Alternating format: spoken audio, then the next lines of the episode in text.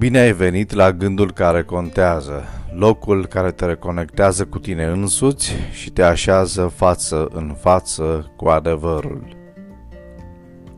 Unde e Dumnezeu când sufăr?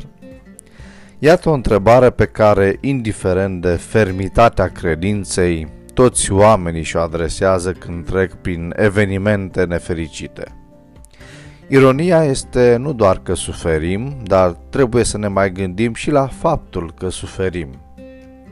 Așadar, la ce să ne așteptăm când în disperarea noastră îl căutăm agonizant pe Dumnezeu?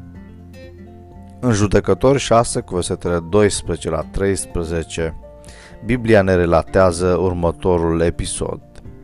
Îngerul Domnului i s-a arătat și a zis, Domnul este cu tine, vitiazule.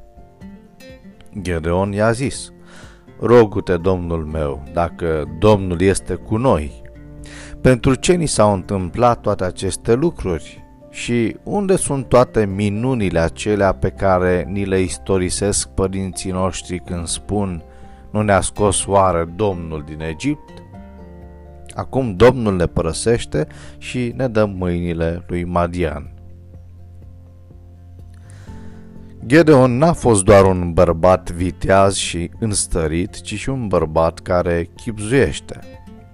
El reflectease la neputința izraeliților de a-și apăra țara și în sinea lui gândea planuri pentru a izgoni pe invadatori. Nu e de mirare de ce îngerul a ales să deschidă discuția cu cuvintele Domnul este cu tine, ca și când ar fi spus Dumnezeu este cu tine, Gedeon, în planurile tale curajoase. Dacă Domnul este cu noi, întreabă ironic Gedeon, pentru ce sunt eu obligat să scot puțin grâu într-un teasc când ar trebui să-l trăier însă ceriș bogat pe câmp? A fost dificil pentru Gedeon să împace împrejurările grele cu afirmația îngerului despre prezența lui Dumnezeu. Credința lui a fost slabă. El dorea să vadă minuni fără a se lăsa lansat în credință. Îngerul a încercat să inspire credința lui prin asigurări despre prezența lui Dumnezeu. Tot așa și astăzi, mulți dau o falsă interpretare întâmplărilor din viața lor. Domnul ne-a părăsit, declara Gedeon și ne dă în mâinile lui Madian. Cert este că niciuna dintre aceste afirmații nu era întru totul adevărată. Dumnezeu nu-l părăsise pe poporul său, ci ei l-au părăsit pe el. Ba mai mult, propria slăbiciune a poporului care a rezultat din îndepărtarea de bunăvoie a lor de sursa puterilor, îi făcuse vulnerabili primejdiilor.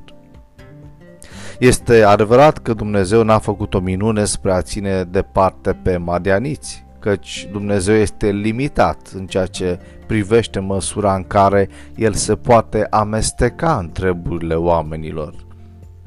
El nu constrânge niciodată voința și când oamenii aleg o cale contrară planurilor lui, el nu împiedică consecințele naturale ale unei astfel de căi.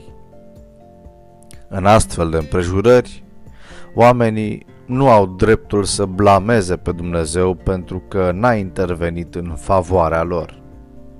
Pe de altă parte, când oamenii aleg să alerge spre Dumnezeu, El poate din nou să lucreze în favoarea lor și să aducă la îndeplinire mari realizări pentru ei. Văd în ziua de astăzi o zi care contează.